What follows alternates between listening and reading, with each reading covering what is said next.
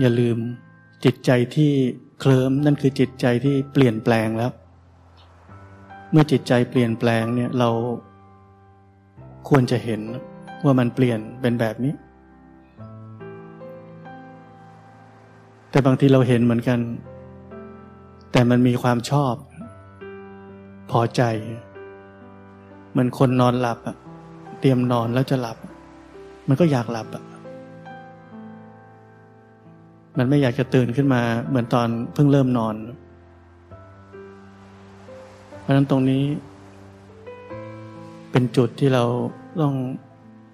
สังเกตให้มากขึ้น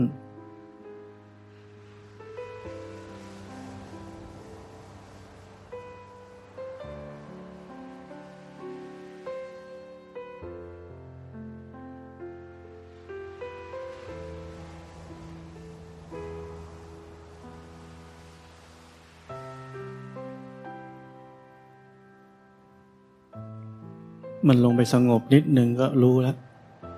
อันนี้ลงไปแบบนั้น พอรู้ปุ๊บจะรู้สึกตื่นขึ้นมา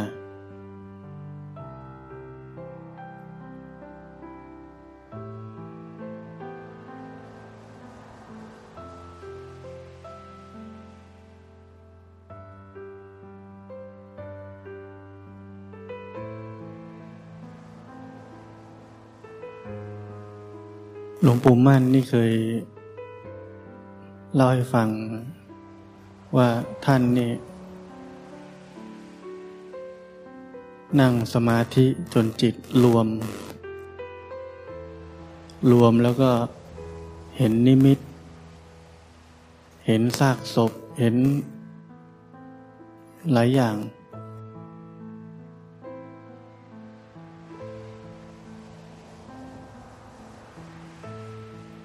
ท่านก็รู้สึกว่า อันนี้ไม่ใช่ทาง จนท่านเลิก เลิกแล้วก็กลับมาพิจารณาอยู่ที่ร่างกายของตัวเองนี่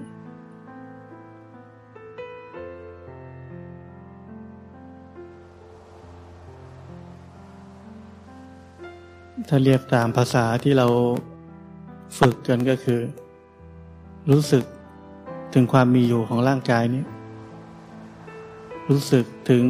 สัมผัสต่างๆ ที่เกิดขึ้นในร่างกายนี้ ไม่ลืมร่างกายนี้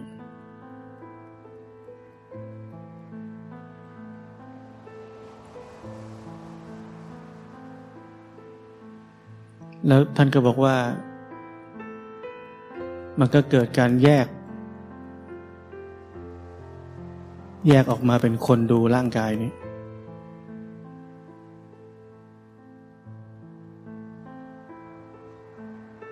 จิตไม่ไหลเข้าไปใน อารมณ์ต่างๆ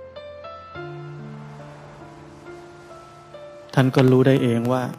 อ๋อแบบนี้ถูกแล้ว ราะนั้นที่ผมบอกเมื่อเช้า มันไม่ใช่เรื่อง ที่เราจะต้องเป็นผู้มีอิทธิฤทธิปาฏิหาริย์มีสมาธิ ลึกล้ำมันเป็นเรื่องของคนธรรมดา ที่แค่ว่าต้องปฏิบัติให้ถูกแค่นั้น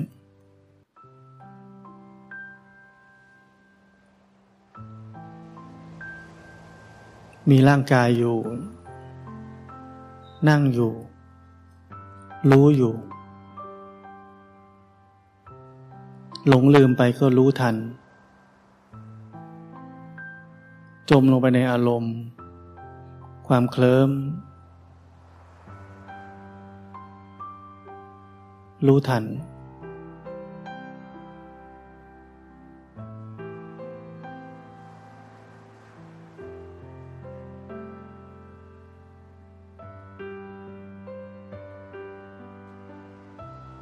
เมื่อเรารู้รู้รู้ สมาธิที่ถูกต้องจะเกิดขึ้น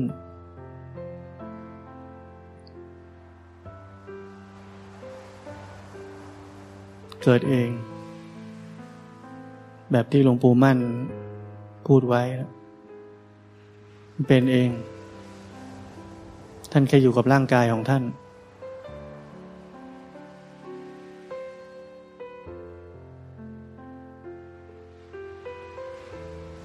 ถ้ายุคพวกเราก็คือหลวงพ่อเทียน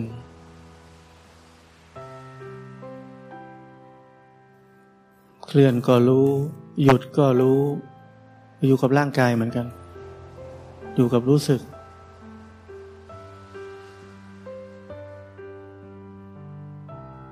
เรานั่งอยู่อย่างนี้ยจริง ๆ สังเกตแค่อย่างเดียว ยังรู้สึกร่างกายอยู่ไหมหรือที่ผมบอกว่ารู้สึกถึงความมีอยู่ของร่างกายไหม ลืมไปไหม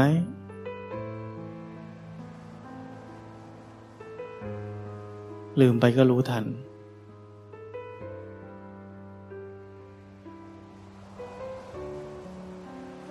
เราไม่ต้องการสมาธิลึกล้ำเหลือกำหนด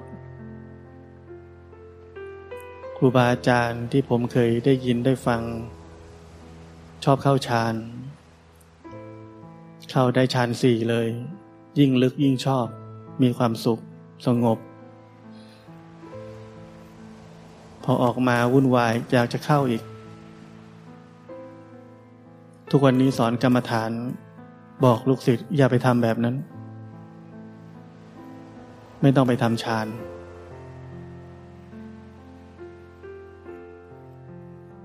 คำสอนของท่านก็ว่า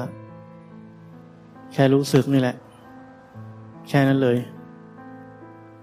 เนี่ยคนทำฌาน สอนแค่รู้สึก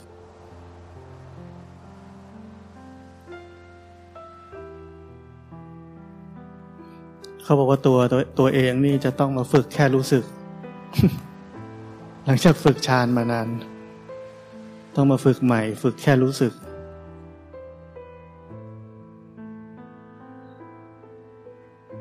นั้นพวกเราเป็นคนธรรมดา ฝึกแค่รู้สึก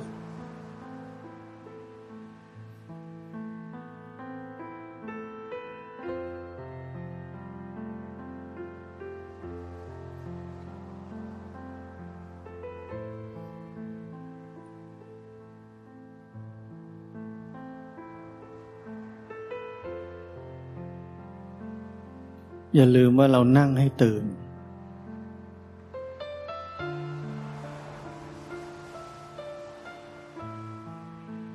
ช่วงหนึ่งผมเคยพูดว่าเราต้อง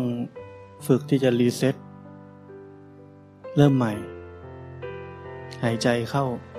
ให้มันตื่นขึ้น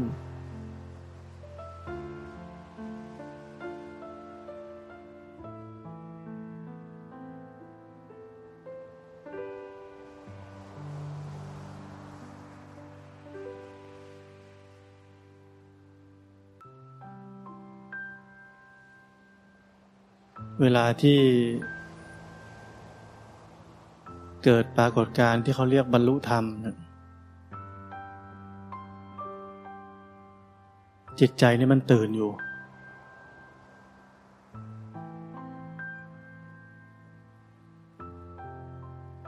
อะไรเกิดขึ้นในจิตใจนี่รู้หมด ถ้าหลับๆเคลิ้มๆมันไม่รู้เรื่องอะไรฮะ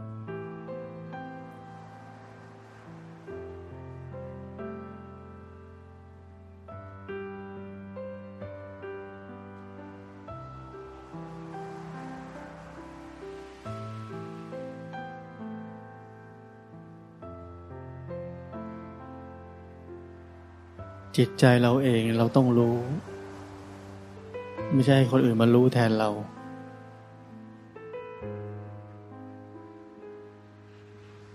มีหน้าที่รู้จิตใจของตัวเอง รู้ได้เท่าไหนเท่านั้น แต่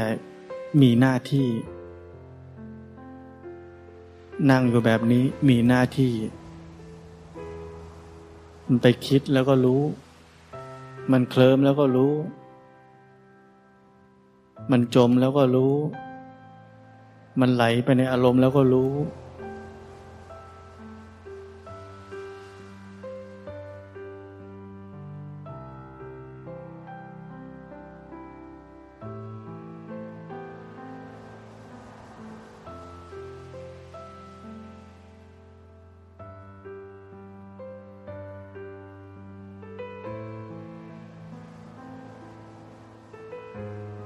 ตอนนี้ผมอยากให้ทุกคนหายใจออก ใครกำลังหายใจออกก็ออกจนหมด แล้วก็ ยังไม่ต้องการลมหายใจเข้า จังหวะพอสตรงนั้น รู้สึกขึ้นมา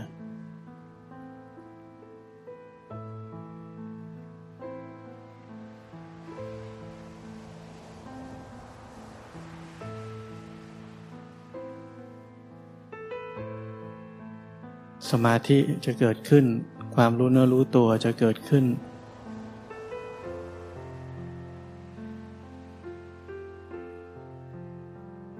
ลักษณะนี้เราก็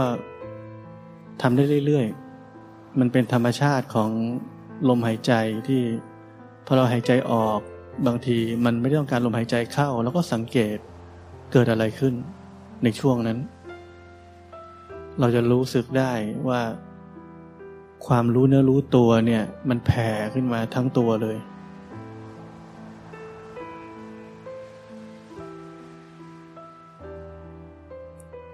มันเป็นอาการเดียวกับเวลาเราหยุดเวลาเดินจงกรมอะ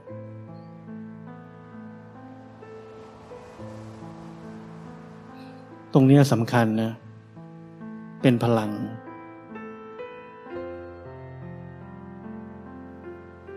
เมื่อก่อนผมเดินจงกรมใหม่ ๆ ผมรู้สึกว่า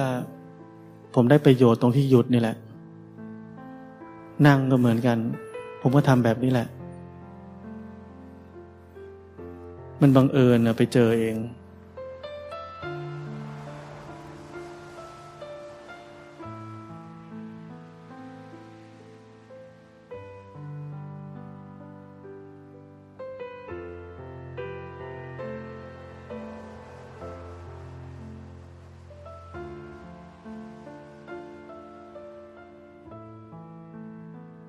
แล้วหลังจากนั้นเราอาจจะหายใจถี่ขึ้น หายใจสั้นลง แล้วก็แค่รับรู้มันเป็นแบบนั้น เพราะนั้นความรับรู้ความรู้สึก ที่เกิดขึ้นในร่างกายเนี่ย มันเปลี่ยนไปเรื่อย มันแล้วแต่ตอนนั้นมันเป็นแบบไหน มันไม่ได้เป็นการโฟกัสอยู่ที่อะไร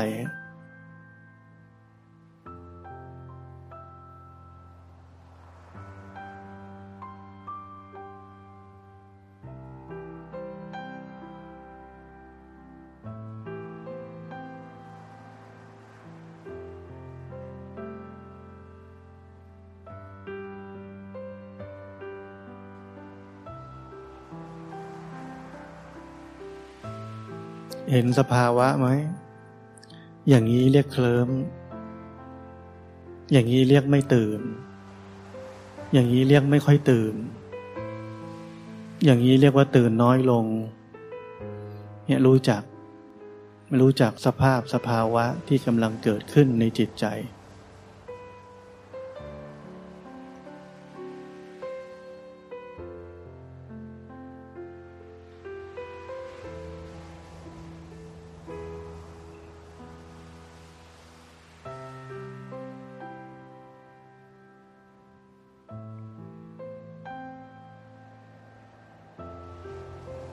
นอกจากเรารู้สึก อยู่ในร่างกายนี้แล้วเราก็อย่าลืม รับรู้ถึงความรู้สึกทางจิตใจเป็นยังไง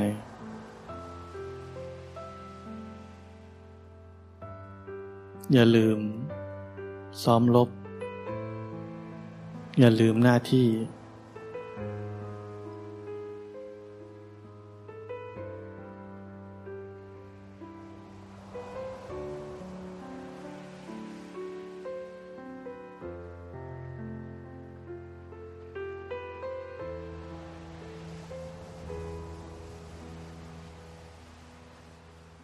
อารมณ์ความรู้สึกบางอย่าง ดึงดูดเราเหลือเกิน ให้เราเพิ่มเติมสักนิดหนึ่ง ถามตัวเอง อารมณ์ความรู้สึกนั้นมันใช่เราไหม มันเป็นของเราไหม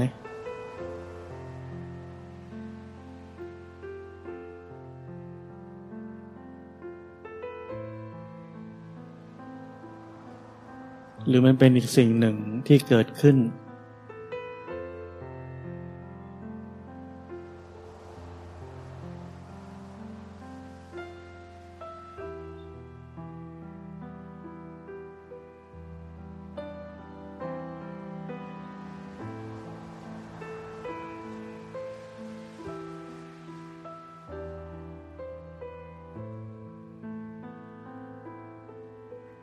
นี้คือวิถีชีวิตใหม่ วิถีการมองโลกการมองสิ่งที่กำลังเกิดขึ้นในกายในใจนี้ ด้วยมุมมองใหม่ เราจะไม่เหมือนเดิมอีกต่อไป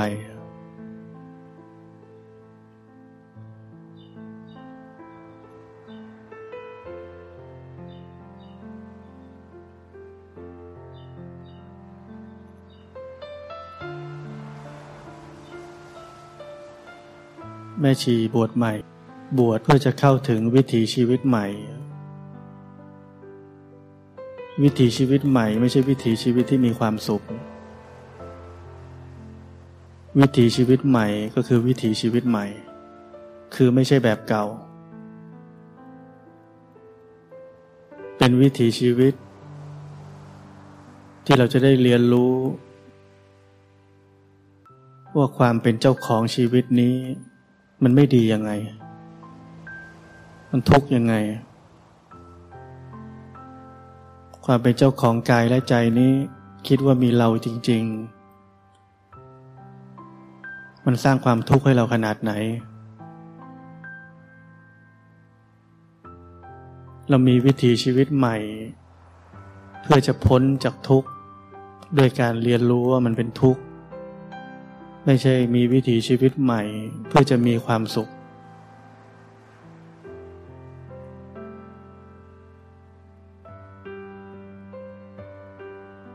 เราอยากคาดหวังว่าวิถีชีวิตใหม่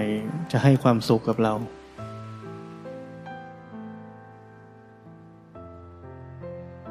วิถีชีวิตใหม่ให้แค่อย่างเดียว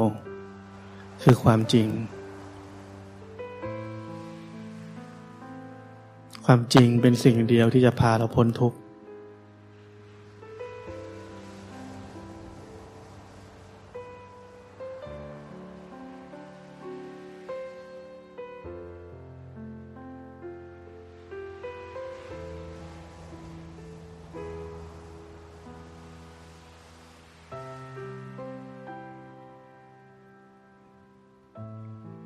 เพราะนั้นวิถีชีวิตใหม่ จะค่อยๆ หล่อหลอมเข้าไป กลืนกินวิถีชีวิตเก่าๆของเรา มันไม่ใช่สามารถสร้างในวันเดียว อาศัยประสบการณ์ อาศัยคำสอนครูบาอาจารย์ อาศัยการผ่านความทุกข์ต่างๆที่เกิดขึ้นในทุกๆวัน ที่จะหล่อหลอมให้วิถีชีวิตใหม่เกิดขึ้น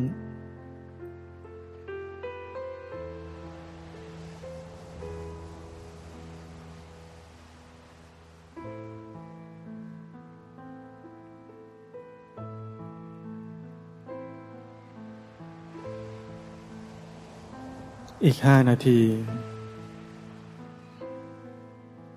นอนให้เต็มอิ่มแล้วจะได้เดิน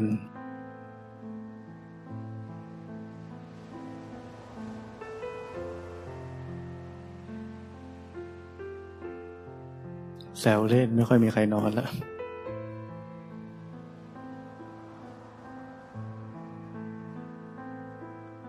มีความสุขเห็นไหม เนี่ยเรารู้ทัน รู้ทันว่าจิตใจมันมีความสุขขึ้นมา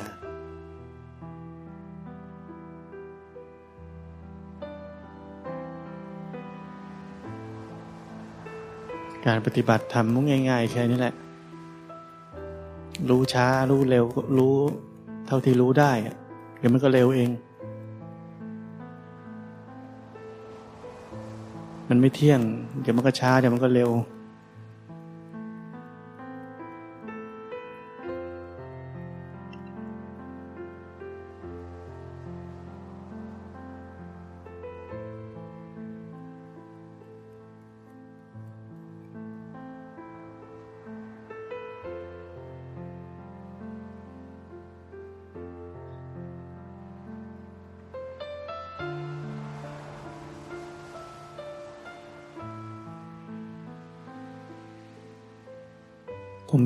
บายส่วนตัวจะบอกนะจริง ๆ ไม่ค่อยอยากจะบอกเท่าไหร่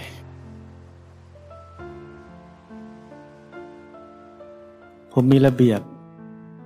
เมื่อก่อนนี้เวลาผมปฏิบัติธรรม ระเบียบผมง่ายๆ พอเลิกจากกิจวัตรประจำวัน ผมจะเดินจงกรม เลิกจากภารกิจที่ต้องทำผมจะทำในรูปแบบ แต่บางทีมันแม่เวลาเยอะเหลือเกิน เดินนั่งจนเบื่อ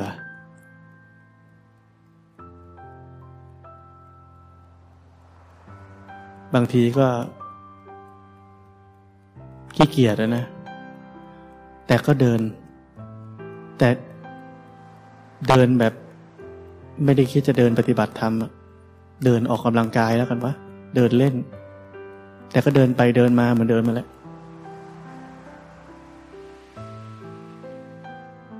บางทีง่วง นั่งสมาธินี่โอ้อยากจะไปนอนแทน ก็อาศัยเอานั่งหลับไปเลย ไม่ต้องไปนอน นั่งหลับก็หลับแป๊บเดียว รู้สึกมันกว่าด้วย มันกว่าไหมงึกงึกงักงักอะอึกอึกจะหงายหน้าหงายหลัง แถมรู้สึกหลับลึกด้วย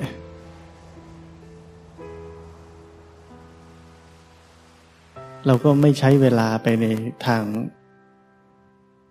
ถ้าเราอยู่ในโลกดูทีวี เล่นมือถือ หรือโทรไปคุยกับคนนู้นคนนี้ ไปหาเพื่อนดีกว่าอะไรเงี้ย เราก็ถือว่าเราก็เดินเล่นก็ได้ มันช่วงที่มันเบื่อจะทำแล้วอะไรเงี้ย แต่ก็ยังอยู่ในรูปแบบเดี๋ยวมันก็กลับมาได้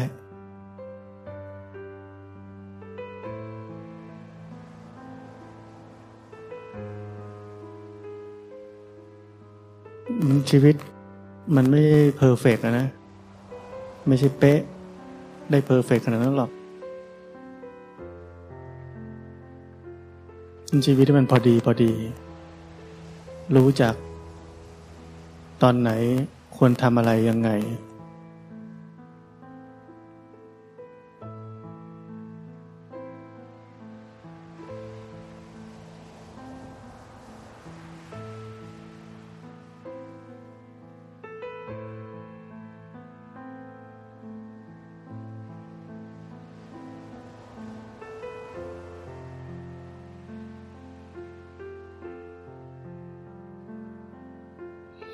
การเดินจงกรมเป็นการเรียนรู้เหมือนกัน เราสังเกตเราเดินแบบไหนเป็นยังไง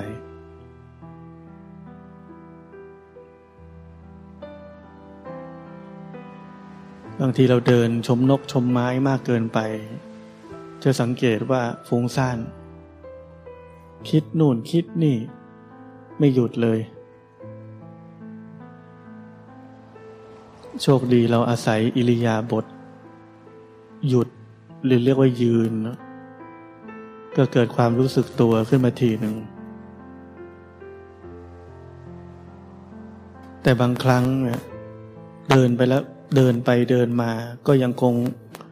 รู้สึกถึงความฟุ้งซ่านที่มันมีอยู่ ทีนี้เราต้องรู้จัก สังเกตว่า การที่เราเดินแล้วมองชมนกชมไม้ไปเรื่อย มันดีไหม มันปล่อยตัวปล่อยใจมากเกินไปไหม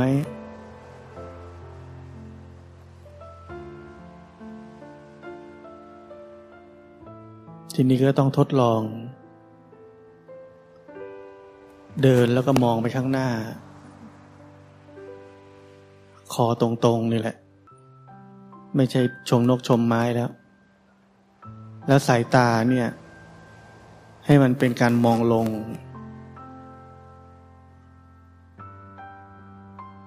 มองลงไปยาวๆไม่ใช่มองก้มไปที่เท้าตัวเองนะ มองลงไปยาวๆ มองไปไกลๆแบบยาวๆอะแต่เป็นลักษณะองศาลง แล้วดูว่าความคิดเรามันน้อยลงไหม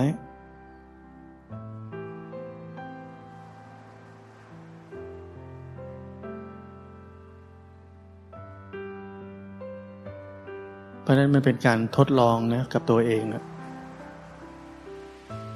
สังเกต ทีนี้พอจิตใจจากการเดินที่ มีโฟกัสสักนิดหนึ่งไม่ชมนกชมไม้มากเกินไป พอเริ่มมีสมาธิ ทีนี้เรามองไปไกลๆชมนกชมไม้ มันก็จะไม่ลืมและลืมตัวแล้วมันก็จะไม่มีความคิดเยอะเหมือนเมื่อตอนแรกแล้ว แต่เดี๋ยวมันเยอะใหม่เราก็รู้จัก รู้จักที่จะต้องทำยังไง ต้องใช้อิริยาบถลักษณะไหน เนี่ยเป็นเรื่องของเหตุปัจจัยทั้งนั้นนะไม่ได้ทำอะไรจริง ๆ หรอก เป็นความช่างสังเกตที่จะรู้ว่าเหตุแบบไหน ส่งผลให้เกิดผลแบบไหน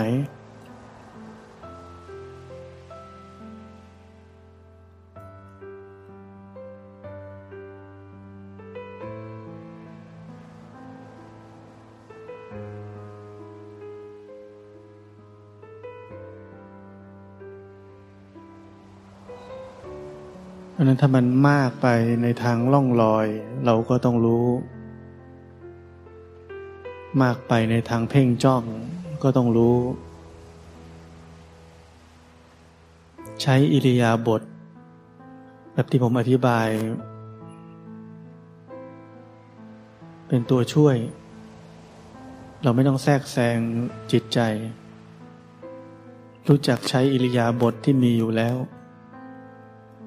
และเป็นนักช่างสังเกต นักปฏิบัติธรรมทุกคนนะ่ะฟังเดินจงกรมฟังว่า เอ้ย เดี๋ยวเราจะเดินจงกรมเนี่ย มันเป็นทุกคนนะ่ะ คือจะรีบรีบเดิน คือนึกว่าถ้าได้ก้าวเท้าไปนี่เรียกปฏิบัติธรรม ไอ้หยุดยืนเฉยๆเนี่ยมันนึกว่าไม่ใช่ปฏิบัติธรรม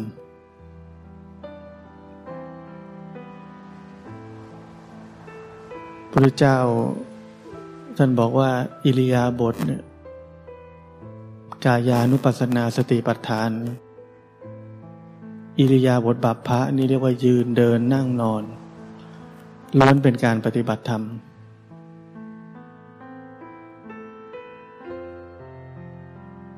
แต่สมองเรามันสั่งการว่าต้องเดินนะเพราะมันชื่อเดินจงกรม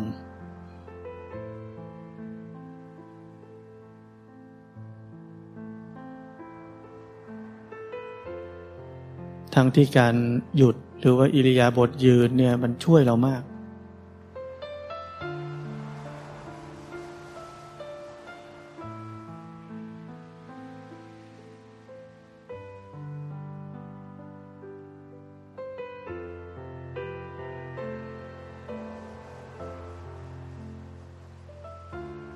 เหมือนเราเป็นรถไฟฟ้าเข้าที่ชาร์จแบต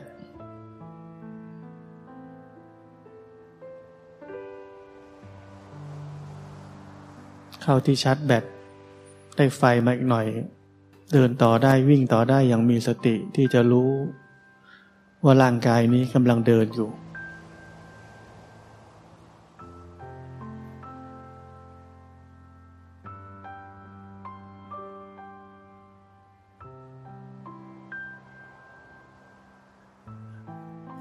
อย่างเราหมุนตัวนี่เรียกสัมปชัญญะบัพพะ มันสำคัญทั้งนั้นแหละ มันอยู่ที่เราจะรู้ไหม มันสำคัญเท่ากันหมดอะ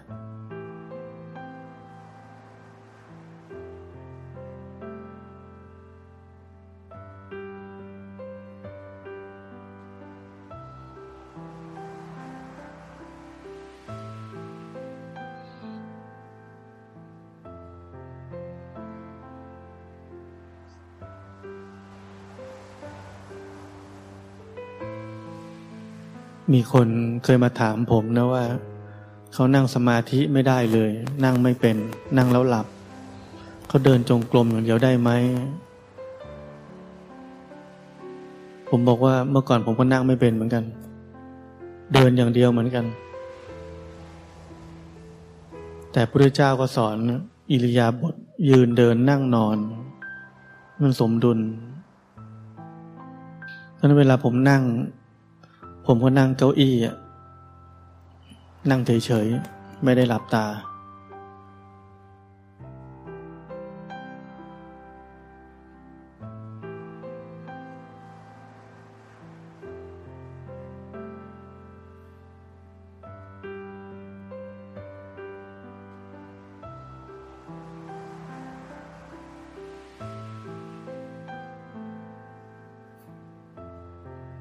เรื่องของการที่เราจะอยู่อิริยาบถไหนเนี่ย มันก็รู้อยู่ รู้สึกอยู่ รู้สึกทั้งกายทั้งใจนี่แหละ อย่าลืมใจ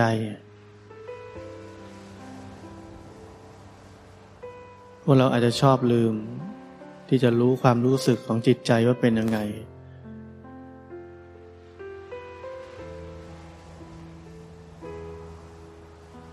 เวลามัน ได้รับรู้ความรู้สึกของจิตใจว่าเป็นยังไงเนี่ย มันจะกลับเข้ามาที่เนื้อที่ตัว มันลึกซึ้งกว่า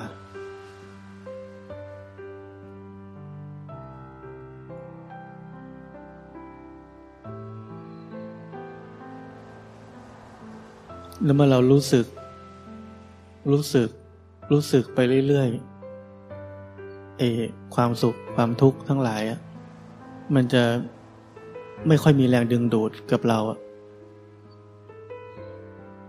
มันเหมือนของหน้าเดิมๆ เห็นจนเบื่อ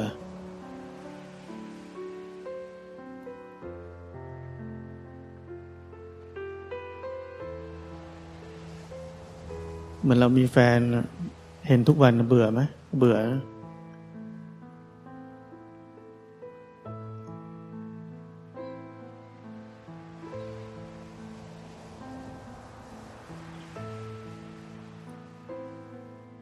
เจอเพื่อนมีความสุขไหมนานๆเจอที ลองเจอมันทุกวันเนี่ย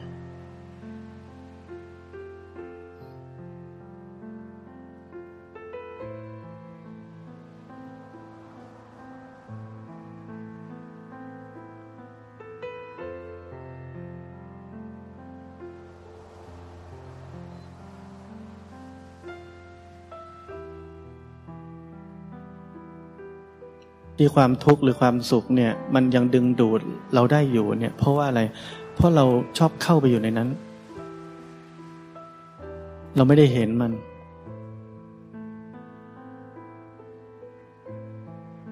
เราเข้าไปเรียกว่าอะไรเสพมันอะพอเราเข้าไปเสพมันเนี่ย มันจะมีรสชาติอื่นตามมาอีก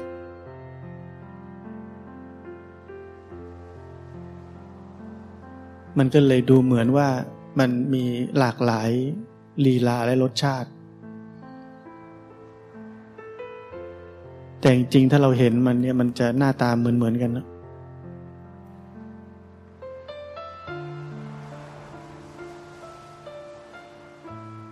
มีชื่อเดียวกันคือชื่อว่าเป็นความรู้สึก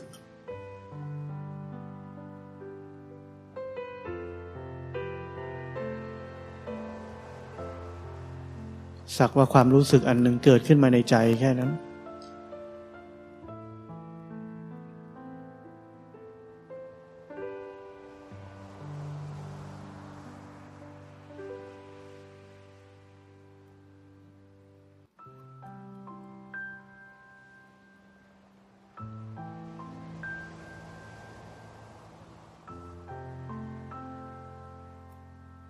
พอหมดความยินดียินร้ายในสุขหรือทุกข์ มันก็สบาย ไม่เดือดร้อนกับอะไร มันเข้าใจความเป็นเช่นนั้นเอง ตัดตา ทุกสิ่งล้วนเกิดดับ ทุกสิ่งล้วนเป็นไปตามเหตุปัจจัย ทุกสิ่งเปลี่ยนแปลง ทนอยู่สภาพเดิมไม่ได้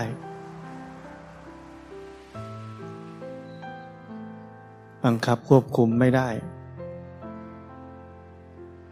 เป็นเช่นนั้นเอง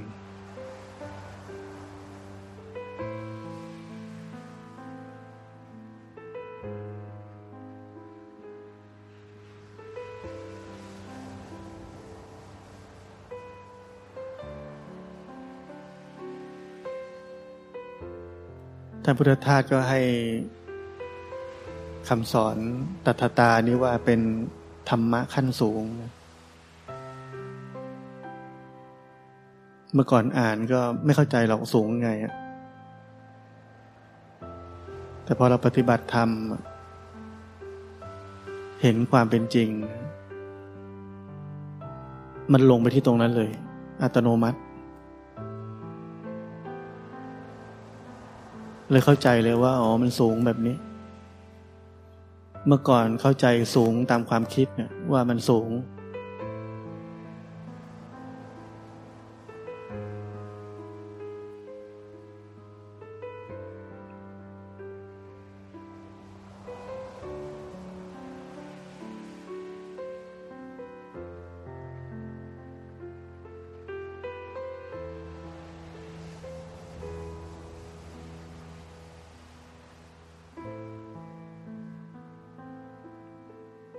เดินเนี่ยบางทีไม่มีความคิดอะไรเยอะ แต่มีการกระทบนะทางสายตา ทางการได้ยิน การได้กลิ่นอะไรพวกนี้เห็นจิตใจที่มันเปลี่ยนแปลง เห็นจิตใจที่บางทีมันกระเฉาะ มันขยับ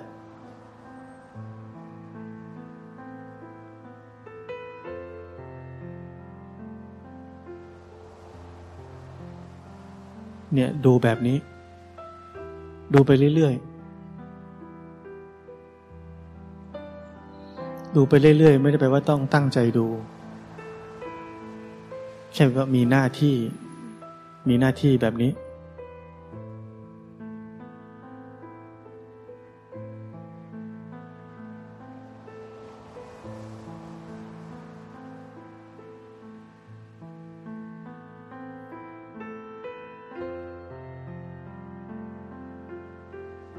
ะฉะนั้นความอยู่ตรงกลางเนี่ยมันถึงเป็นสิ่งที่เรียกว่าศิลปะ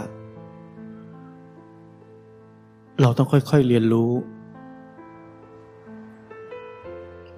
มันจะเกิดมุมมองในการเห็นเนี่ยมากขึ้นเรื่อยๆ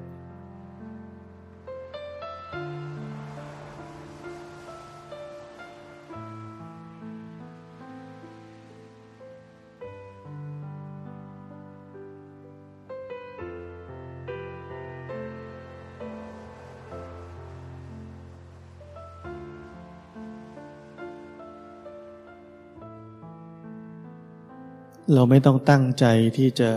รู้สึกตัว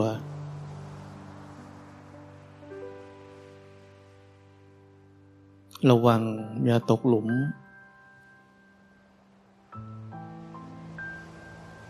ความพยายามอยู่ที่ไหน ความหายนะมันอยู่ที่นั่น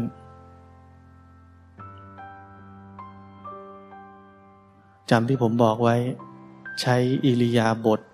เป็นเหตุ แล้วผลมันจะเกิดเอง เมื่อผลเกิดขึ้นเราก็รับรู้อ๋อผลเป็นแบบนี้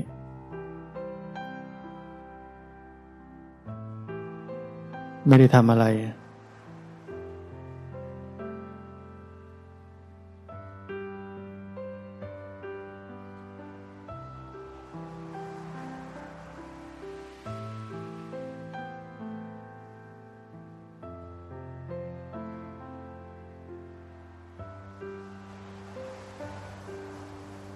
นั้นการรู้โดยที่ไม่ต้องทำอะไรเนี่ย มันเป็นศิลปะขั้นสูง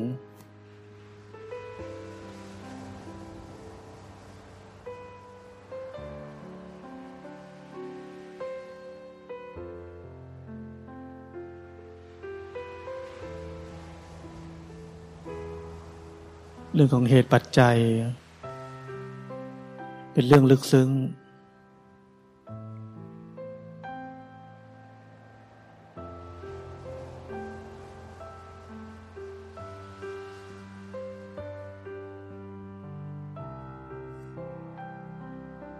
บางทีเราอาจจะคิดว่าไม่ต้องทำอะไรก่อนไหม ค่อยไม่ทำอะไร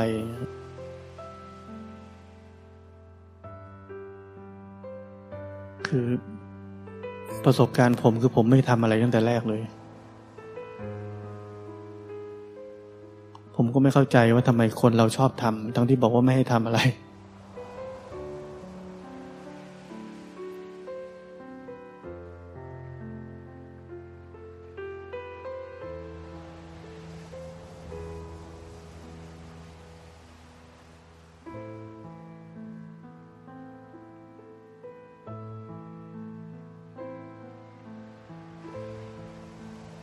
เมื่อเรารู้โดยที่เราเข้าใจหลักอย่างแม่นยำว่าไม่ต้องทำอะไร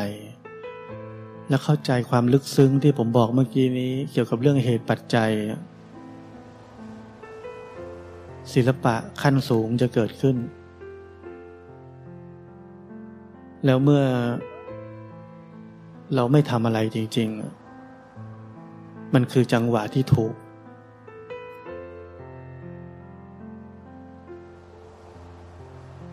เจ็ดวันเจ็ดเดือนเจ็ดปีเนี่ยมันจะเกิดขึ้นได้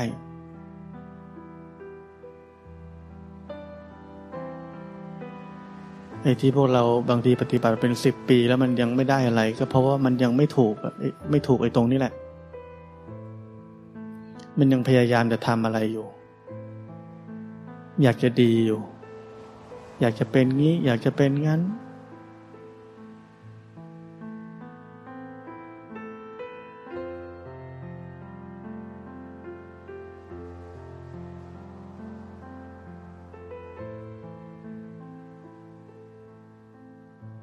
รื่องของเหตุปัจจัย เรื่องของอิริยาบถทที่จะส่งผลให้เกิดสภาวะ เช่น ความคิดน้อยลงเอง อะไรต่างๆ เกิดขึ้นเอง ตรงนี้สำคัญมาก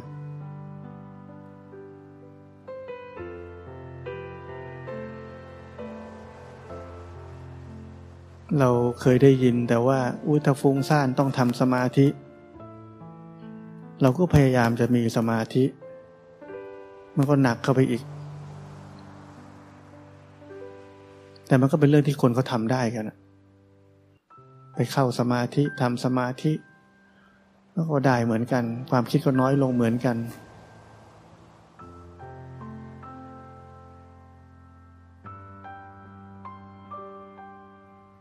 แต่มันไม่ใช่เรื่องของเหตุปัจจัยที่ไม่มีเราเข้าไปเกี่ยวข้อง ฟังแล้วมันก็ดูยากๆนะ แต่ถ้าฟังเข้าใจมันก็ไม่ยากอะ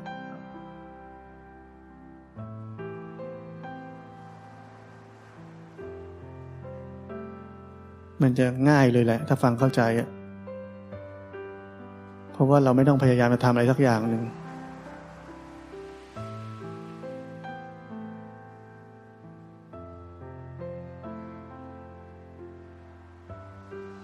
มือนตอนนั่งเมื่อกี้นี้ที่ผมให้พวกเราลองหายใจออก แล้วพอหมดลมหายใจยังไม่ต้องการลมหายใจเข้า ความรู้สึกตัวทั่วพร้อมมันเกิดขึ้นแผ่ขึ้นมาอย่างเงี้ยเนี่ยมันเกิดเอง มันคืออยู่ในอิริยาบถอย่างนั้น ผลก็เกิดอย่างนี้ เราไม่ใช่ทำความรู้สึกตัว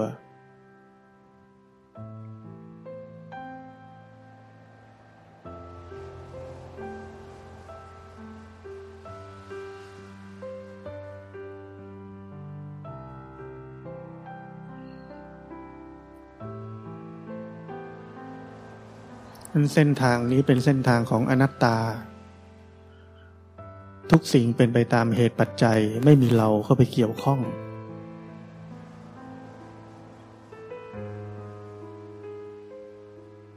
หรือที่ผมเคยพูดว่า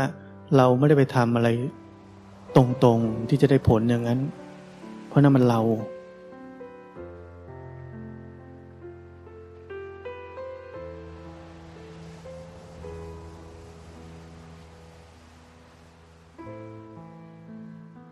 ความโหดร้ายมันอยู่ที่ว่าเราทำแล้วมันทำได้เนี่ย มันเป็นความโหดร้าย มันได้ผลอย่างนั้นจริงๆที่ดีแต่มันเป็นเรา แล้วมันก็หลอกเรานั่นแหละ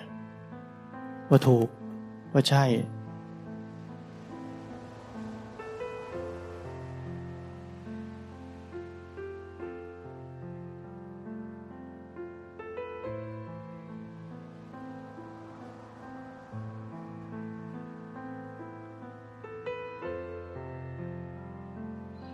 นั้นความรู้อย่างหนึ่งที่จะเกิดขึ้นจากการปฏิบัติธรรม ที่ผมบอกว่ามันเป็นสุขนาตกรรม คือเราจะรู้สึก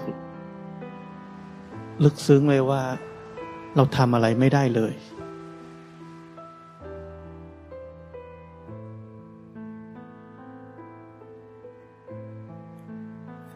เราจะไม่มีความรู้สึกเลยว่า เดี๋ยวทุกอย่างนี้ เดี๋ยวกูไปแก้อย่างนั้น เดี๋ยวทุกอย่างนั้น กูไปแก้อย่างนี้ ไม่มีเลย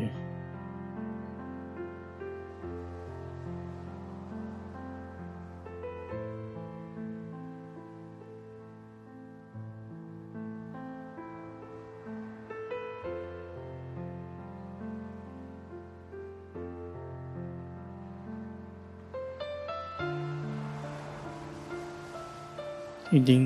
ๆวิธีปฏิบัติแบบที่ผมพูดนี่ผมพูดมานานแล้วนะตั้งแต่แรก แต่ประสบการณ์พวกเรายังไม่โดนไม่ตรงกันกับสิ่งที่ผมพูดมันเลยอาจจะไม่ค่อยเข้าใจ ก็ต้องพูดเรื่อยๆ พูดซ้ำๆไปเรื่อยๆ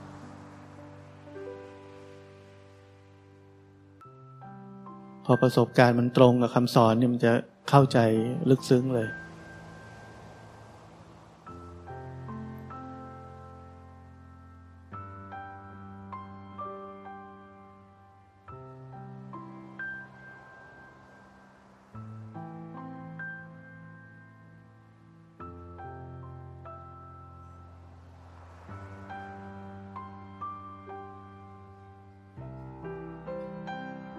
อิริยาบถย่อย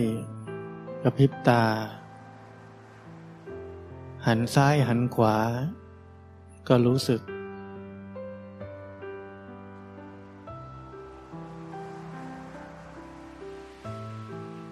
คือทั้งใหญ่ทั้งย่อยเราก็รู้สึก คืออย่าไปคิดว่ามันเล็กน้อยไอ้เล็กๆน้อยๆเนี่ยช่วยมาก จิตใจเนี่ยมันจะมาสนใจ สนใจสิ่งที่เราเรียกว่านำพาให้มันสนใจ คือตามันก็พิบเองนะ มันหันซ้ายหันขวาเองตามสัญชาตญาณแต่เดิมจิตใจนี่มันล่องลอยตามมันไป เขาเรียกว่าไหลไปกับอารมณ์ ไหลไปกับสิ่งสิ่งนั้น เราฝึกที่จะรู้สึกขึ้นมา รู้สึกว่ามันทำแบบนี้ รู้สึกว่ามันทำแบบนี้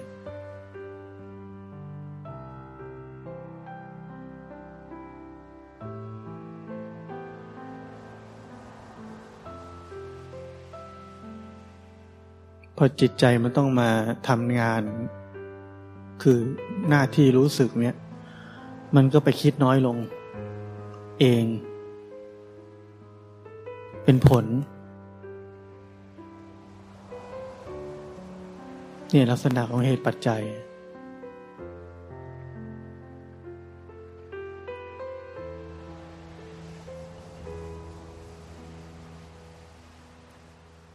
เราไม่ได้ไปจัดการกับความคิดโดยตรง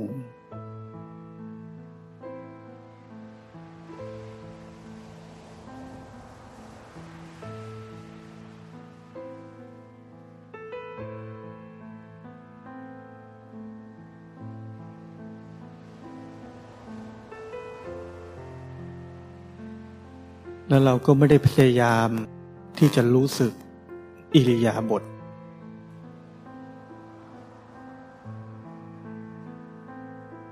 เราอาศัยอะไร เราอาศัยว่าเราต้องทำหน้าที่เดินจงกรมหรือนั่งสมาธิ แล้วพอมันอยู่กับตัวเองอะมันต้องรู้สึกขึ้นมา มันไม่รอดหรอก จะช้าจะเร็วมันก็ต้องรู้สึกและด้วยว่ามีเหตุอะไรอีกมีคำสอน จิตใจมันก็ฟังไปด้วย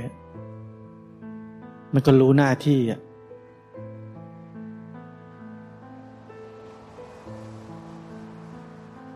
ประกอบกับอะไรอีก เรามีศิลปะมากขึ้น หัดสังเกตมากขึ้นเหมือนที่ผมบอก มีมุมมองมากขึ้น